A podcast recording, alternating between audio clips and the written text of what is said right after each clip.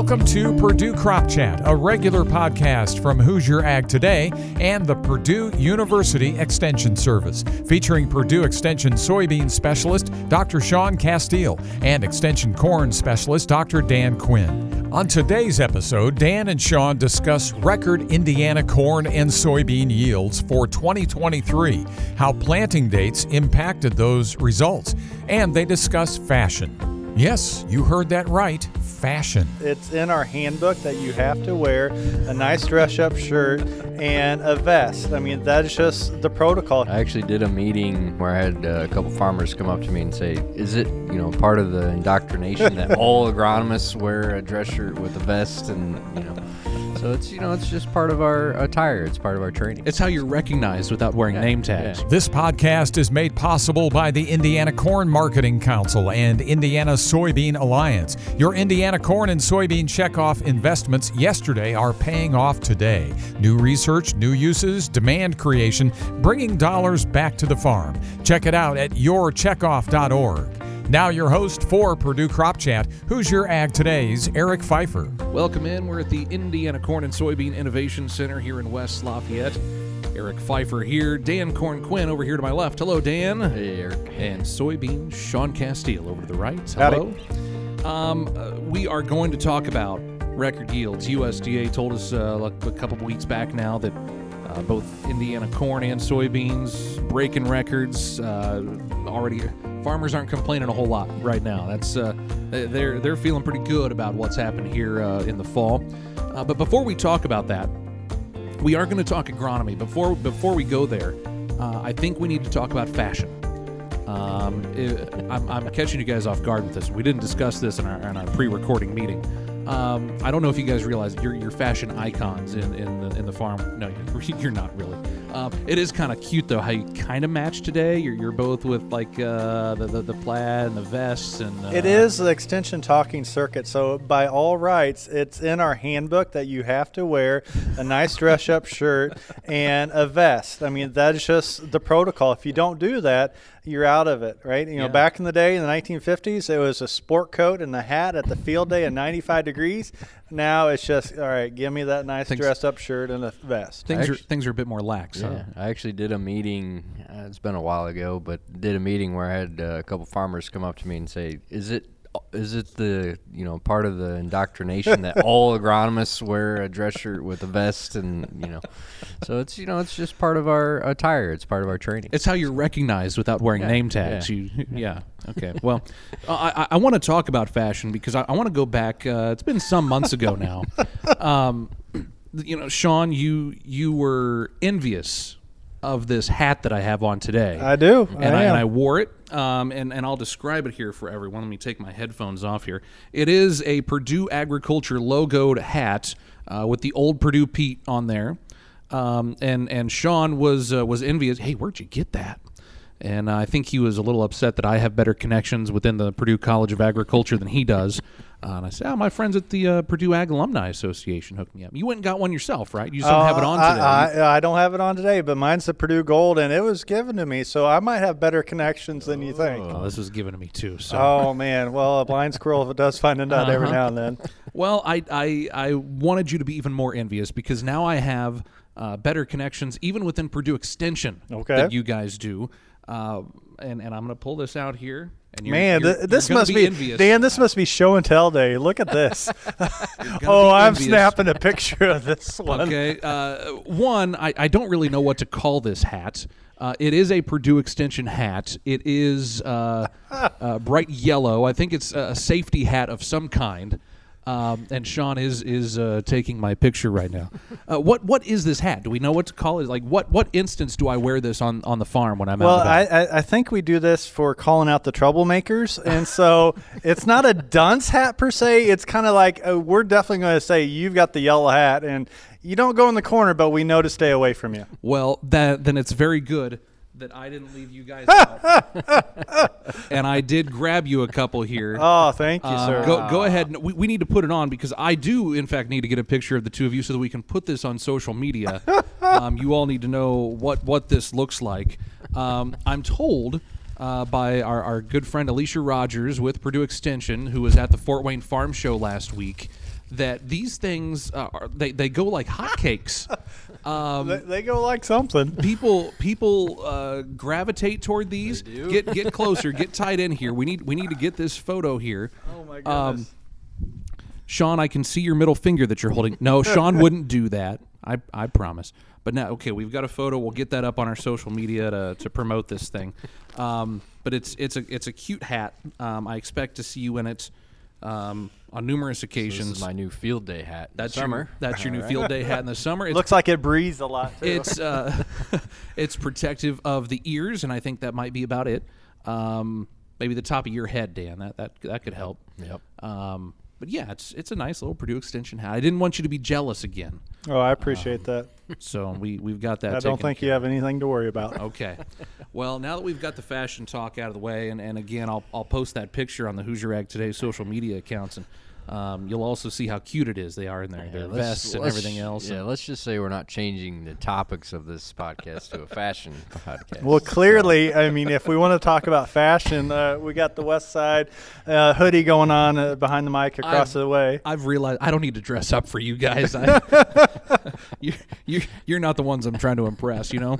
Um, but I've got basketball later for, with, with the kids, so you know this is. This is All we right, all right. We'll I'm let just, that go. I'm just trying to not to dirty up more things because I do the laundry in my house. So I see. Uh, I'm just I'm trying to keep things uh, you know straight for myself here. Okay, five minutes of fashion. I think that's probably enough. Let's let's talk For the year. yeah, let's let's talk agronomy. Uh, again, record yields. Uh, folks are, are pretty darn happy with what we've got.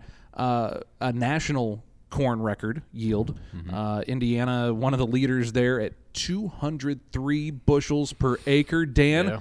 uh, do do we start calling you King Corn now? I mean, uh, do we strip that title from Bob now in his retirement, and we, we, we hand that over to you? What what do we do here? Yeah, I don't know who who holds that uh, key to giving that award out, but I think I might. okay, Eric does. Clearly, he gave you a crown already. That's true. I do have my crown now, but you know, first time they've they've seen the old two numbers sneak up for for state averages. So we're you know right on par with those you know other I states that we often get lumped in with. You know the Illinois and the Iowas that usually are in that that two number, but uh, to see that that 200 number 203 for the state is is just pretty amazing. I mean that's you know, not just one two bushel over the previous state record, but but you know seven eight bushel above the previous state record. So, uh, just is a testament to how good a year it was. Um, you know, we we had some of the challenges with dry early, but you know we caught rains when we needed them. We had good conditions late. You know, I think a lot of the disease kind of stayed at bay across the state. It's just, you know, we've been doing a lot of our extension circuit, uh, you know, over the last couple months and not a lot of complaining out there. No. A lot of farmers are, are pretty happy uh, with what went on. I think you know the only thing is you know when they do outperform and, and do really well, then they look at well where are prices going. So I think some of the prices are down, um, and you know typically input prices do not follow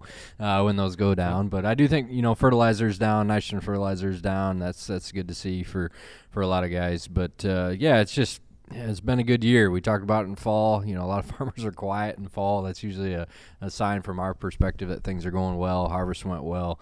Um, yields were good. Um, just just pretty good pretty good morale all around from from a lot of the corn farmers. A- And you mentioned, I mean, we we didn't have perfect conditions No. by any means, but you know, it wasn't too bad. It wasn't. We, we did catch those rains when we Yeah. needed them, but you know, ultimately, uh, dry early, but. Yeah, everyone, mean- everyone, everyone, hey, the, the, the top got taken off of this thing. That's what I kept hearing from everyone. Yep. The top got taken off of this thing. Did it really? Like, you tell me, Dan. You're you're you're the you're the smart guy here. Did it really get taken off? I, I'd say I'm gonna quit saying that you know we're not gonna have a, a good yield uh, year in and, and year out. Um, so, um, um, but uh, it's just you look at the challenging conditions and when they came in, they kind of came in at the times that you know if we had to pick a time for those stressful conditions to come in, they came in. You know, staying dry early. You know that meant you know planting conditions were really good. It got got a little dry on us, but you know hey the the, the crops could handle it. They could bury their roots. They got established very well. And then we caught rains in July. You know right right at pollination, right when we are getting a little concerned. Hey, we we're catching those rains, so we pushed back a lot of that disease. And then we had you know pretty good conditions. August got a little dry in September, but um, I think you know that helped with grain fill around the state. It just really good conditions. Um, few, you know, spots I would say northern Indiana that probably struggle a little bit more. Some of our trials like around the Fort Wayne area, northeastern Indiana. Some stuff in you know parts of eastern Indiana that may have been a little bit later in terms of when they were getting planted, and then kind of caught some of those stressful conditions uh, a little bit more so. And those sites maybe weren't as good. Um, but from a statewide perspective, uh, a lot of really good yields um, around the state. Sean, you broke a record too. Eh, I mean, it wasn't as impressive as what Dan did here, but uh, 61 bushels per acre. Uh, that ain't that ain't bad for soybeans. Uh, no, not at all. State record. And the thing of it is, uh, soybeans have been breaking the record about every year now. So I mean, we keep going up and up. So I, I don't know when you think about repeat championships here. I've got what 2018, 2020, 2021, 2023. So I've got four state champions right here, right? So Are- are- that's pretty good record. Are you wanting like a WWE belt? Like Oh, what? What- I- he I has, he has so. banners hanging in his Oh, office. no, no doubt. All right, you walk in, yeah, they're just hanging out. Look at those ears. Oh yeah, you got 2023 corn. Go back to mine. Uh, no, we definitely had a tremendous year on the soybean side. 61 bushels at the state level, uh, tied with the other I states, uh, Illinois, for the country. So the whole country, we topped out as well. Not only did we break record within Indiana uh, f- for all the all of time, if you will, but also in 2023 we tied the record for the whole country. So that tells you a lot about what kind of yields that we did have this year. Uh, you made the comments about the season, Dan, and we're going to follow right in line. Timely planting was critical, and within that great stand establishment. If we had had those, these timely plantings and the mm-hmm. stands were, were kind of poor, we would not have weathered the dry conditions we had in June. I think that's for both crops, right? The, the idea that get a good stand establishment so then the roots are going down. They've got this dry soil line pushing the roots down deeper so then they can withstand that dry June. Yeah, we had uh, actually up in Northwest Indiana, uh, just real minor uh, of a trial with, with Darcy Telenko up there, just looking at planting dates uh, in corn and a couple different maturities. But what what kind of stood out to me was the, the the corn that got planted like you know early in that couple first couple weeks in, in May, um, out yielded that corn that you know we usually push it back a couple weeks with the with this study. I think we're you know later to almost almost toward the end of May, and it was you know 20, 25 bushel difference. Yep. You know, same hybrid, same everything. Um, not that's not always the case year in and year out, but I think you look at you know where we're at this year, the conditions we planted in early, that crop just got a lot more established in terms of when it kind of started running into some of those dry conditions. So seeing that you know kind of play out in some of our trials was was pretty uh, cool to see. Yeah, on the soybean front, you know, Grandpa, a, a lot of things I bring up was what Grandpa told me growing up. He said, "When would you rather like it dry, June or August?" And it's June, and I think everyone has that appreciation is establishing the root system so then you can get them nice and down deep. So then when you have limitation to water later, you still have roots that are down accessing that when the top six, eight, 12 inches is dry.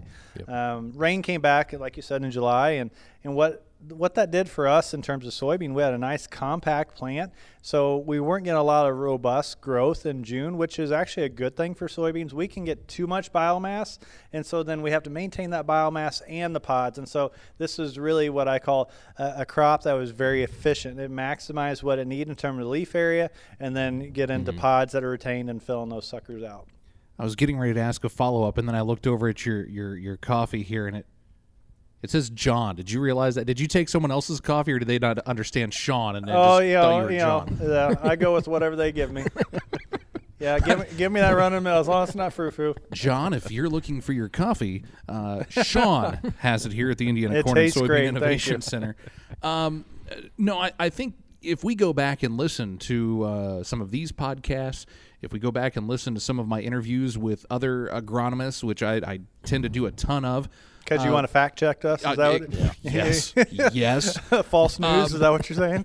um, I, I- I think if we go back, we're going to hear agronomists. They were, you guys were a little worried uh, back when it was awfully dry. uh, You know, going back to, to May, June, and and Yep. Um, now I think if you had the opportunity to order up another 2023 from a, a weather standpoint, you you do it in a heartbeat, right? Well, yeah. I mean that's the case. We let it get dry, and then we start to talk about that D word of drought, and then all of a sudden the the faucet opens up. So we hold on just so long as we can, and then we start talking about it in the hopes that the faucet gets turned I have, back a, on. I have a side by side picture. I wrote an article about drought conditions in corn, and then I shared the radar the next day after I wrote that article, and it was the whole state was getting rain. But I thought, you know, I mentioned is maybe a couple one of our last episodes. I went out to, to Iowa and did a meeting, and it was brought up even at that meeting that, you know, was I listened to your podcast, and I, you know, Shaun was kind of getting a pretty hard time, you know, looking at these state record yields. He he never thought there were going to be state record yields all year, so it, it was traveling out to Iowa, you know. Danny, Danny Downer there. um, but uh, I, I don't know, guy. I mean, we, we would order up another 23 in a heartbeat. And, uh, you know, now we, we, we know that that's not how Mother Nature works. She doesn't really, uh, you know, take requests. So we've got some other things we need to, you know, concern ourselves with. Let's take a time out here on the Purdue Crop Chat. And when we come back, we're going to talk about some of the decisions that need to be made here for 24 as we go forward. We're back in a minute. Biodiesel is bringing value back to the farm, accelerating the demand for Indiana soybeans, increasing market value, and reducing greenhouse gases. The Indiana Soybean Alliance puts checkoff dollars to work, researching and promoting biodiesel in Indiana, growing production, creating nearly 3,200 jobs across Indiana, and increasing soybean ROI $36 per acre. The future of fuel is biodiesel. Learn more about biofuels at yourcheckoff.org. We're back here on the Purdue Crop Chat. Eric Pfeiffer here, Dan Corn Quinn over there, soybean Shaun Casteel over here to my right, and we are talking about record yields in Indiana. But we're also talking about you know you guys had you, had about 15 minutes there to celebrate. Um, now now it's over. It's in the past. It's done. We got to start thinking about 2024. Isn't that how it works in the yeah, farming the world? banner's already up in my office. We're already thinking about 24 and actually probably 25 season for that. He's, he's got he's got more banners in his office than uh, you know Illinois. I Illinois. got the recruits. I, I, I look for them pretty early. A little bit more than uh, Purdue. Oh, I shouldn't say that. I was Wow. I was going to say Michigan State, but that's that's not really. Yeah, Michigan State has quite a few banners hanging Yeah. up there. Oh they do. man, I didn't mean for it to go that. now I'm gonna get calls. Yeah, yeah. Now you're getting calls.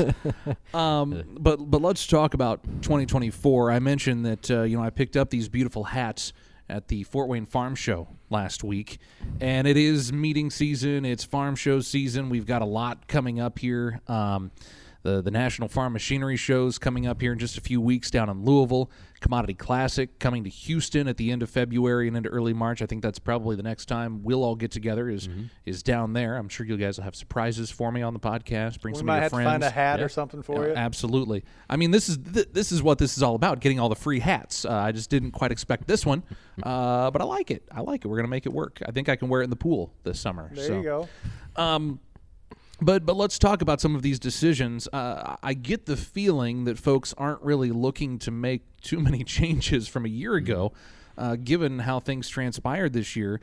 But when we take a look, you know, at the Fort Wayne Farm Show last week, our chief meteorologist Ryan Martin kind of laid out his idea for what the weather forecast might do in 2024. Obviously, it's tough to pin it down by day at this point, but he's thinking it's going to be a lot wetter in 2024 than it was in 2023 with above normal precipitation in uh, May, June, July, even August before things kind of tamp down in September. Um, so at this point, what types of things do we need to keep in mind and keep uh, considering here as we start making some of these decisions for 24? I'll start with you, Dan. I think you know if you get the the notion that it could be a little bit wetter. I mean, it's it's always the the same thing. We we try to at least from the the corn side, right, is just try to chase conditions instead of calendar date. Um, I know that gets it's way easier said than done, even for myself and and our research trials. Um, but you know, if you you plant too wet and you have you know poor conditions, that stuff just is a nightmare the rest of the year in terms of you know sidewall compaction and you know just planter It issues. can be though. Hold on here. I'm going to interrupt here. All right, so it can be. I'm not saying do this, Yeah. but people can get away with it, right? Mm-hmm. If you can go open seed slots, and I don't prefer that, right? I don't think you do either. But if you catch that rain that he's talking about, May, June, I mean, can't the crop just work through it if it gets you know a, a weekly rain uh, and then just keeps on growing down? Once you smear that that sidewall uh, with that planter, and you get compaction is one of the biggest pains to ever. You can't just save it, you know. Once you once you have it on that field, even if you caught rains with it. Yeah. I, I think that it gets worse whenever it turns dry after that that Yes. smearing. Then that ground just gets hard and that root cannot penetrate. and that's that's the thing about having those compaction issues right with the planter, right? You're already setting up that plant to have poor establishment, poor root development. So even if you do catch rains, yeah, maybe uh, you can it still holds on, but if it turns dry, well, that root system's already compromised, and you're like, well, that's when it really you know, hits that's hits you hard. Really, even and then you start seeing nutrient deficiencies, like you know potassium deficiencies show up. Um, it just you know as soon as those conditions turn, I mean, if you have the perfect world, yeah, maybe you could probably get away with it, but um, wouldn't bank on I that. wouldn't bank on that. So as soon as things things turn, that's when. Uh, you know, we've some of our plots for our class, right? I planted way too wet, and that crop just even last year just had potassium deficiency. It just had struggle getting established. It just had terrible yield. It, um, it's just something that just just haunts you the rest of the year. So so let me ask this: we've we've been talking about not not early planting, timely planting in soybeans, which Yep. can happen in April. Of course. Uh, if we're looking at a drier April, a wetter May, a wetter June, I mean, you guys tell me. Do do we want to start and just get like every last bit of soybeans that we can get out there if we can get out there? Because I think it's been proven now that corn can go late and still yield pretty darn well. Um, I mean, we we even had that a little bit here in 23 when Yep. you know April was a, a little bit wet. I think we got uh, started a little bit Some later, dipping but temperatures too. Yep. yeah, I mean, I mean, can we hold off in corn? Should folks be looking at that if that's really what's going to come about here? If if Ryan's forecast is really going to be true?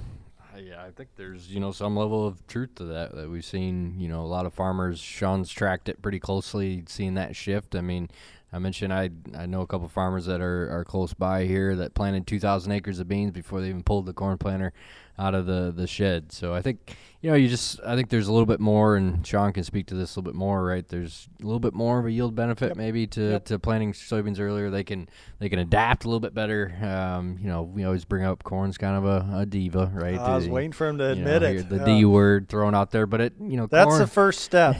you know, that is the first step, admitting it. You know, But but that that diva was like you know J Lo this year. She she outperformed like considerably. Two are you hundred three paying bushels off per to acre. kind of boost I up mean, into did, the yeah. Come on. Shaun. Yep. Recognize game, recognize game here. Like Uh, uh, banners. All I have to say is banners. No, I, I think the the point is well made. You know, if, if April comes in, field conditions are fit, and again, I, I say timely planting. And timely planting can be an April fifteenth. Uh, that can certainly do that. Um, calendar date that, that Dan talks about. I'm not pulling the trigger per se April 15th just because it's that day. If we're getting sidewall compaction, if we're smearing all that, but uh, I certainly think it goes back to in 23 we had great stand establishment, able to weather the dry side of it. It's going to be the same thing in terms of okay, if it does turn off wet, you want a plant that's already there, established root systems to kind of go through that, especially if it's going to be wet. Um, I think that helps out in a number of ways. You think about any of the seedling diseases that could come into this. Uh, I definitely have been one when you're looking at timely planting of beans um, to have a fungicide seed treatment out there. Thinking about they're going to be sitting in the soils that are colder. Uh, some of the diseases really like that cold and wet. You think about a Pythium. You think about some of these other ones. Uh, you want to be protecting it, and so it's going to take longer to, to emerge. But once it's established and well protected, it can keep on going. If you don't have that level of protection, I think you are just setting up a recipe for a disaster. And I, I want to talk more about that, but I, I want to ask the question, and, and I love asking these questions because you hate answering them, um, because it's really impossible to, to know. But what what do you prefer, Dan? You want April fifteenth planted corn, or you want June June fifth planted corn? Ooh, ooh. I mean, uh, if if May is just you know completely washed out, what Oh, June wh- fifth what, all what do you day. want? If if you know, if- That's a headline right there. Quinn says June 5th. oh boy, here it goes. Take it to press. It's gonna be all over. Um, if I had to choose based on a crappy April and May, and you're Oh no no no no! He said April was good. May was bad. Yeah, Uh, he, he's stacking the deck on his answer now. Uh-huh. No, I think it's you know we saw it last year um, with with a lot of stuff. Was I had some corn trials that were planted June first, and they were you know really good yields. Mm-hmm. Um, it's just they got planted into really good conditions, and the ground was warm, and it shot out of the ground. Right, we always talk about that. You know, I could plant April 15th and I could plant May 10th and based on if it turned off cold after April 15th that crop is probably not coming out that much later yep. on May 10th than what it would be in April 15th. And, and with corn, right, you know, beans getting them in early, you know, if you lose say five ten percent of your stand with beans, that's a different story than losing five ten yep. percent of your no stand doubt. with corn as well. Um, it's just not going to compensate to that that level. Too. Yeah, and I agree. Uh, soybeans can adapt; they'll, they'll, branch. I mean, earlier planted beans they're they're going to be shorter, so then they have more light penetrating. So they actually make decisions to branch earlier with that. Um, I would prefer to have a nice uniform stand emerge, right? I think most anyone would, but between the two crops, you better have that picket row on the corn. Uh, soybeans, uh, sure, that's preferred. We don't have to have it as absolute as you do on that diva crop, corn. well, let's talk. You talk about having it protected. Yep. Shaun, and uh, you know we, we talk a lot about uh, you know uh, soybean seed treatments and uh, obviously fungicides. Let's start with the seed treatments here, as folks are making decisions. What types of things should folks be keeping in mind, considering here as we go through? I know, uh, you know, I spoke with at least one seed company. They're they're changing some things and how they're doing their seed treatments this year, uh, removing some insecticide from that. Just just talk about what folks should be looking for. Yeah, first and foremost on soybean seed treatments, especially if you're planting timely, uh, you've, you've got to have some level of fungicide seed treatment on that. And so within there, there's different ones to choose from, no doubt about that. But then understand what you have. If I think about east central part of the state, there's a lot of Phytophthora out there. And so if you've got your variety selection that has some level of Phytophthora resistance, but, but maybe not the genes, uh, uh, there's a couple different levels of genes that you can use. Still add in the seed treatment that has a fungicide uh, effect on Phytophthora. Uh, other areas, if they're cool and wet, a Pythium. So understand what kind of conditions you're going to have in the disease that's coming into there.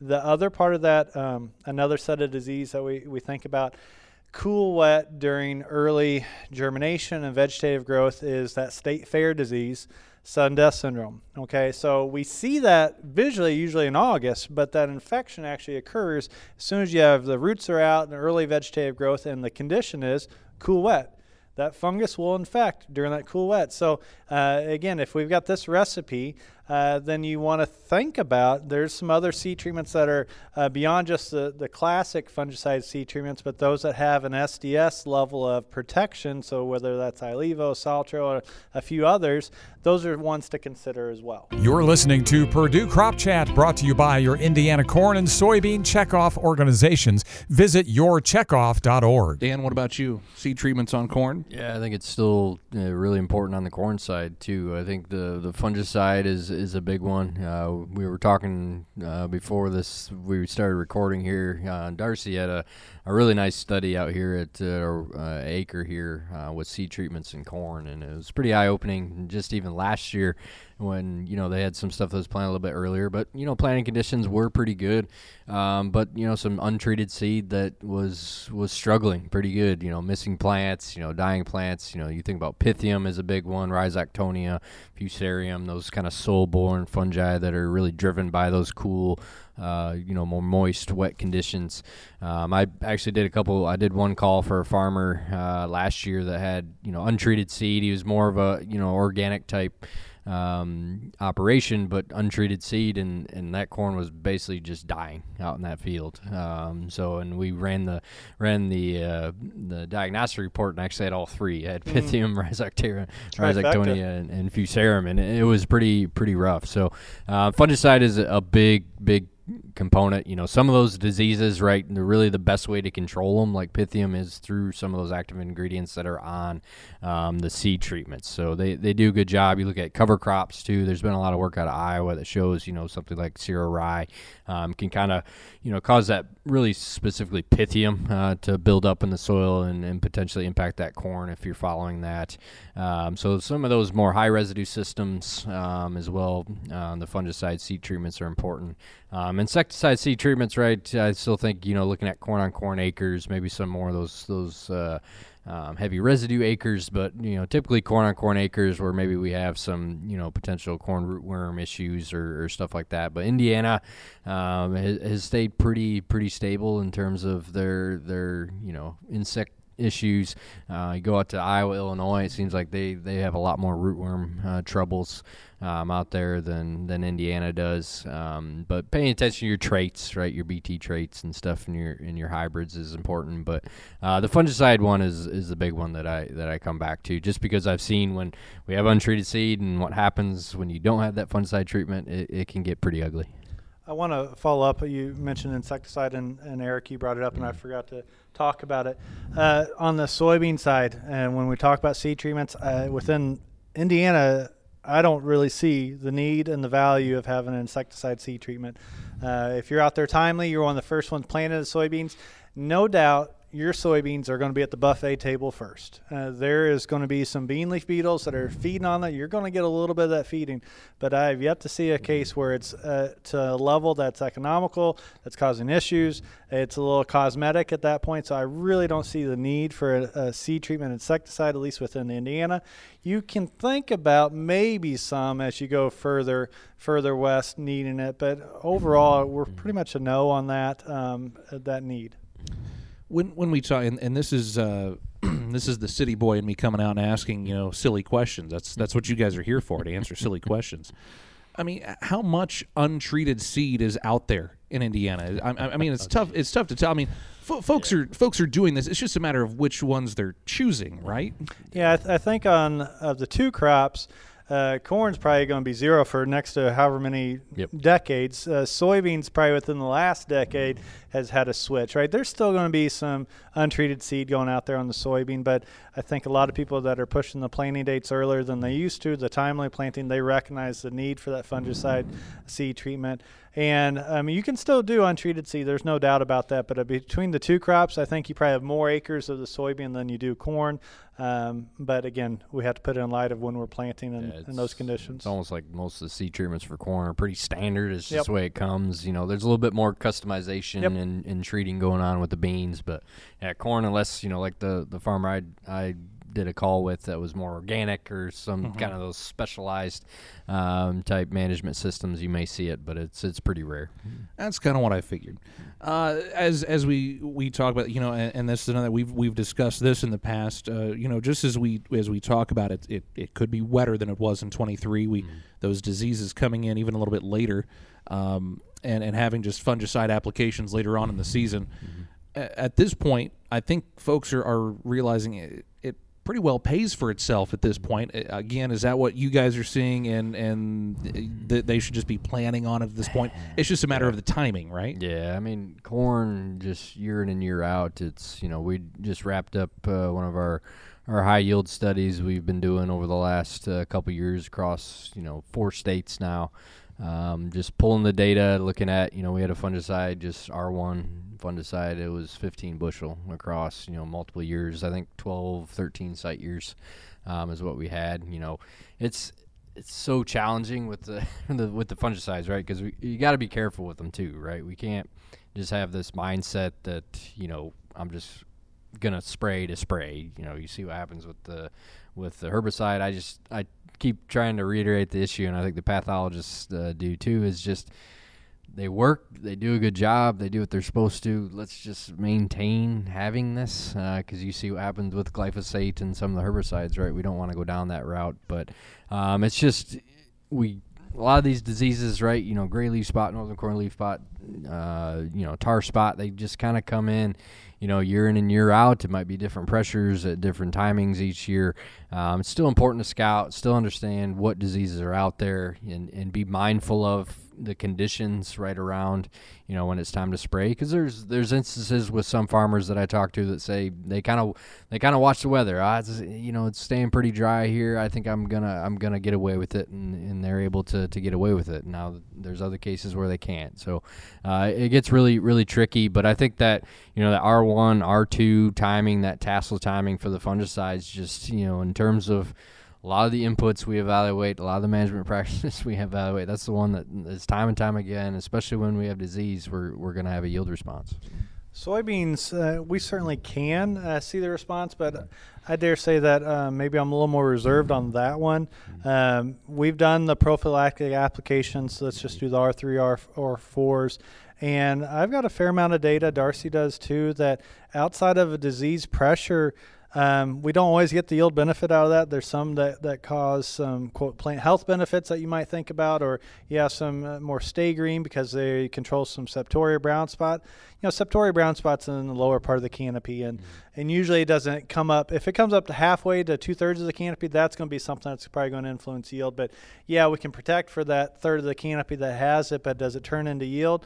Uh, I think a lot of that comes into our August and September weather. Do we have adequate soil temperature, moisture, so then we can finish filling those suckers out? Um, the other side of it on, on soybeans is really thinking about two windows of application. R1, R2s are going to be more looking for white mold, so different disease, sclerotinia, uh, that's during the flowering. In those environmental conditions, um, those have a different set of fungicides than the classic, if you will, if I can say that word classic. I think we're at a point that R3 is more of a classic timing for uh, fungicide, and uh, those are going to be more of like a frog eye leaf spot, those type of control uh, diseases. And so uh, you, you have to be mindful which two diseases, time periods you're looking at on the soybean front. Um, and, and then also a system. Uh, what I've been noting is that over the last few years, like I've done here locally across the state, where I haven't seen anything with the prophylactic fungicide, the insecticide by itself, or in the combination, but then we have something that's helping with overall nodulation and fixation, better nitrogen supply, and then all, of a sudden there seems to be almost a switch that there's a little bit more synergy. And so, depending on if you have that kind of a system, that might be more of an automatic. Now, to take the breath, a lot of our producers are like R3, it's an automatic for me. But I, I, think we have to be mindful. In particular, there is QOI resistance out there. You mentioned glyphosate, so there is the fungicide class QOI where there's frog eye leaf spot that is overcoming that. Mm-hmm. And so the fungicides we're applying at R3, if you're doing that plan, you better make sure you've got at least two modes of action. So bring in a triazole or D, uh, DMHI or something like that. And yeah, we uh, it's probably been a, quite a few podcasts, but we mentioned you know there was some uh, presentations at you know some of the conferences we went to. They're tracking triazoles and and how they impact crops and humans, right? So it's being a paid attention to. Yep. Um, so just be mindful of it. Like with corn, I think you know that R1, R2, even R3 range um, is it tends to be year in and year out the most consistent time to put fungicide on. Um, quit putting fungicide on at like V6. I mean, I can spend you mon- your money for you if you want to do that. I mean, oh, here, come come over me. Give me half. You can get the other half like, back. Just, I'll, I'll, make you a better yeah, deal than that. Just stop doing that. If I had one PSA for today, um, it's just it's a it's a waste of money. It's a waste of time. Like just just quit it. Um, yeah. But um, so um, but tell that, us how you really think, Dan. could, could could you pull that soapbox out from under yeah. him now? He's, he's, just trying to look a little taller. Right That's there. all right. But I think that that that tassel time period. I mean, with a lot of our work, a lot of you know work Darcy does year in and year out is is just a really really good timing. It's a really important time. It, it's a good time to put the fungicide on. It's a really consistent time um, as well. Um, but you know, we've done a lot of work with you know the the newer products, uh, something like Xyway, um, from which is an FMC product, uh, a little bit more of a systemic uh, type fungicide. Um, seeing pretty good pretty good results uh, for that, right? So I, you know, talk about um, spraying fungicide early on, you know, like a, you know, a uh, triazole or QOI, right? That's only going to last for a period of time. You're talking foliar sprays. Yeah, foliar sprays at V6, just quit that, right? Um, but the some of these a little bit more systemic. Uh, Xyway is is one. Flutriafol um, we've been working with it quite a bit over the last couple years. Um, actually, uh, was able to combine all of our data with, with all of Darcy's data. You know, looking at different placements and rates and and application methods, and it, it, does a pretty good job in terms of you know controlling disease. You know, a lot of my students will rate disease at like R five, right? R five, right at dent, right? We're about 30 days away from maturity. Now, it's not as good, you know, that late as say a foliar fungicide at R one, but there's still activity activity, right? We still see, you know, pretty good activity of, of holding back like gray leaf spot. We see pretty good responses in southern Indiana with it. Um, but holding back gray leaf spot, holding back northern corn leaf blight, it's not really labeled. I don't think it's labeled for tar spot, but we, you know, have indicated some activity in tar spot. Um, so it does a pretty good job of actually pushing back uh, some of those diseases. So if you want to go a, a two fungicide route, you know, you might be able to, to to put something like Xyway on and, and maybe just play it by by ear or, or by sight when you're out looking and, and scouting those fields um, to get that foliar fungicide on. Soybean agronomist has a question. Yeah. Xyway, when do you put it on then? Xyway is, is primarily through the planter. Um, and Okay. you So uh, in furrow, right? No, don't put it in furrow. okay, do yes. not Do another not. soapbox. Do not put in That's furrow. the Got it. next- Do not. Do Okay. not. Um, so I think it originally had started that way. Yeah, I think it um, and uh, a lot of work that had been done by the pathologists and and uh, found that actually you can have issues, and, and we've seen that not just with with with Xyway. I worked with another product during my PhD, Xanthion, um, where we put it in furrow uh, and had issues. It's a lot of times it's very environmental condition specific. So some of those cooler or more wet conditions, you can have you know a little bit more so stand loss, but it, it can happen. Actually, looking at our data, uh, where I combined our data and Darcy's data, if you look at you know two by two, it's typically recommended in two by two. I think they recommend maybe three quarters of an inch or an inch off that seed, so you could do a two by two, two by zero, you know anything that just is getting it off that seed. Um, I think we had 140 comparisons. Uh, it was about a five percent increase in yield, so we equated it to percent uh, with a lot of the different locations and, and yield environments. You look at the in furrow. Uh, we had a lot of actually yield reductions uh, with the infurrow, so I want to avoid that. What was the in-furrow probably more of? I mean, most anything that's applied to a corn or soybean crop, uh, the, the crop has to metabolize it. So, it- do you think it's an issue of just too hot of a rate for a small seedling to metabolize and break down uh, to get over that? Is why that you have the in-furrow issue? Yeah, I think that's one case. Uh, another case I've seen with, with some of these in-furrow fungicides has been uh, primarily with uh, the fertilizer. So a lot of farmers do like putting, you know, say 1030 furrow Yeah. with their in-furrow. They they mix okay, but you Mhm. have to keep it really well agitated. Um, and what we found is, and when I was doing my PhD work with the the Xanthion product, is that we kind of found that they mixed okay. But when it, even when you're planting, you kind of get hot spots where Okay. they're, they're not really mixed, where you might get you know kind of a higher rate in, in areas Yeah. because it's not mixed or agitated very well. So um, it's probably you know metabolism aspects, probably as rate. you know rate where it gets a little hot um, as well. So And then, as you were talking about this, Mm-hmm. replaces your R1, R2, complements it. Okay, uh, where, Yeah. where do you place that? I would say it, it complements it, um, and I think it also gives um, a So little that five percent increase is in addition to already having the R1, no, R2. no, that was Okay. uh, just Xyway by itself. Okay. Yeah, without the R1 fungicide. So you do get some of that yield response, but from some of our data, like looking at disease and actually yield responses, it wasn't quite as good Okay. as the R1 fungicide. The way I look at it is, I I kind of equate it to you know. s starter fertilizer as well and nitrogen and corn it kind of gives you a little bit of flexibility to maybe adjust your plans when you Mhm. get into say you know side dress time with nitrogen you know you can adjust your plans if you have some up front to carry it to that point. Xyway I think does a good job of carrying that plant to that R1 where you can say ah the, the conditions are looking pretty good you know maybe we'll wait until R3 and you get to R3 yeah we're, we're still looking pretty good. Maybe I can hold off on that that Okay. fungicide. So I think it's that that flexibility it doesn't replace it right it's it's not labeled Well, for it, it could level of replace it if conditions, Yeah, uh, yeah. if the disease is not developing, right? That's Yeah. kind of what I'm hearing you say. Yeah, Okay. so it's just just adding that flexibility. I think that's that's what's nice about it.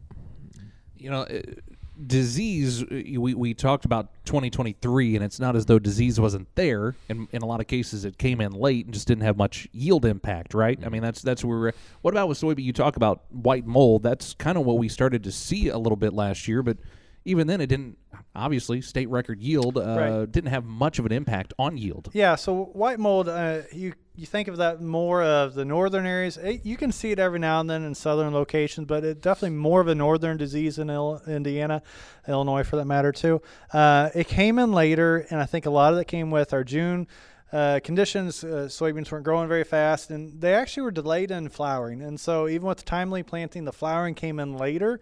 Uh, usually, we think about getting some flowers going on pretty good late June. We really weren't seeing that. Soybeans continued to grow and develop into July, and then now you have this fresh flush of flowers. So that's the entry point for white mold, and then the wet conditions. So that puts it into oh, all of a sudden we do have some white mold showing up in areas, and it hit us in a way that I didn't anticipate because it's the middle of July. Normally, we already think about it's it's been June, but a lot of those flowers came later, and so we did have a few fields that were showing uh, white mold uh, pretty bad.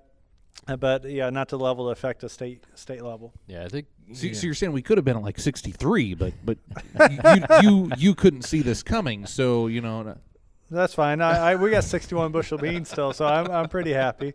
Um, I, I would also say that you know the the other part of it. I mean, we did have some foliar diseases, but again, not a high level. I, I want to bring this as a, as a point for Dan to say, hey, you got great yielding corn, but there started to be an issue. I was talking to Darcy a few weeks ago, cre- uh, creeping up in the storage area, right, uh, DON level. So, what are you seeing on that? Great crop, but now we've got some issues in the grain itself with DON. So it's not all rosy over here on the corn yeah, side. So, so DON, you know, the mycotoxins, which you know are, are can be fairly detrimental. One from a you know grain quality standpoint, but actually getting docked at at you know the elevator when you're trying to sell your grain. Um, so you know, I wanted to bring up that you know, kind of, you look at really northern Indiana is is what's kind of struggled you know, from a standpoint of they were a little bit later planted. They had a little bit, you know, they kind of struggled a little bit more this year. I think maybe more of the white mold issues were more maybe tailored toward northern Indiana. I think a lot of these these DON issues are it's it tends to be pockets each year where we see it, but we'll see hot spots. Um, Northeast Indiana, I had a few calls um, on DON. Um, it's something that, that we try to track. It's it's really really tricky to to try and manage. It's really uh, what's tricky about DON is you can have you know some of the mycotoxins or some of the, the ear molds show up when it gets really dry, hot and dry. You can have it when it's wet, late. Um, they had a lot of issues in, in northern Indiana with just dry down in their corn. Mm-hmm. Uh, I think we talked about that. It just wasn't drying down. It was sitting in the field. We had a lot of farmers that had, you know, the ears were still staying up. They were catching rain late. Um, it's just those – those areas that just were sitting out there and were catching those conditions and just weren't drying down. Um, that's really where a lot of those hot spots showed up uh, with the DON. I think it was really specific to kind of that northern northeast Indiana uh, realm, but it's it's a big concern. It's a big concern where we're seeing it from actually the the grain buyer side. Um, they've started coming to us and saying, "Hey, we've we got some issues. Uh, you know, um, they got to look at, at certain levels. You know, for, for pet food, for for human food, for um, all these different things. If you don't hit that level, they either have to reject your grain, or you're getting docked, or you're having issues. Um, so it's it's a, a, big concern, and it's also very tricky uh, to try and manage. There's some been some work out of Ontario, out of Canada. You know, they have a lot. They've had a lot of issues. Uh, really, in Michigan and in in Ontario this mm-hmm. past year had a lot more issues than what we did.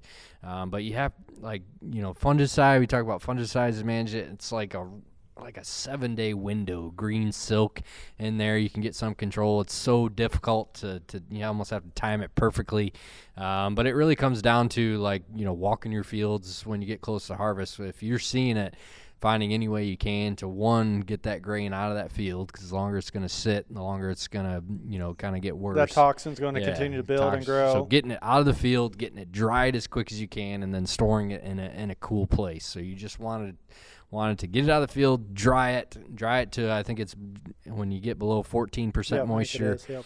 Um, that's when it really kind of halts uh, these these toxins. So you just want to get out of the field, eh, get it dried, get it stored in a cool place, do everything you can to stop. Uh, let me hear this. You want to get it out of the field and dry it down as fast as possible, right? Yes. So I want to make sure I caught that yes. right. no, grain management is huge on that, from what yeah. I understand, right? And yeah. you think about how our fall was.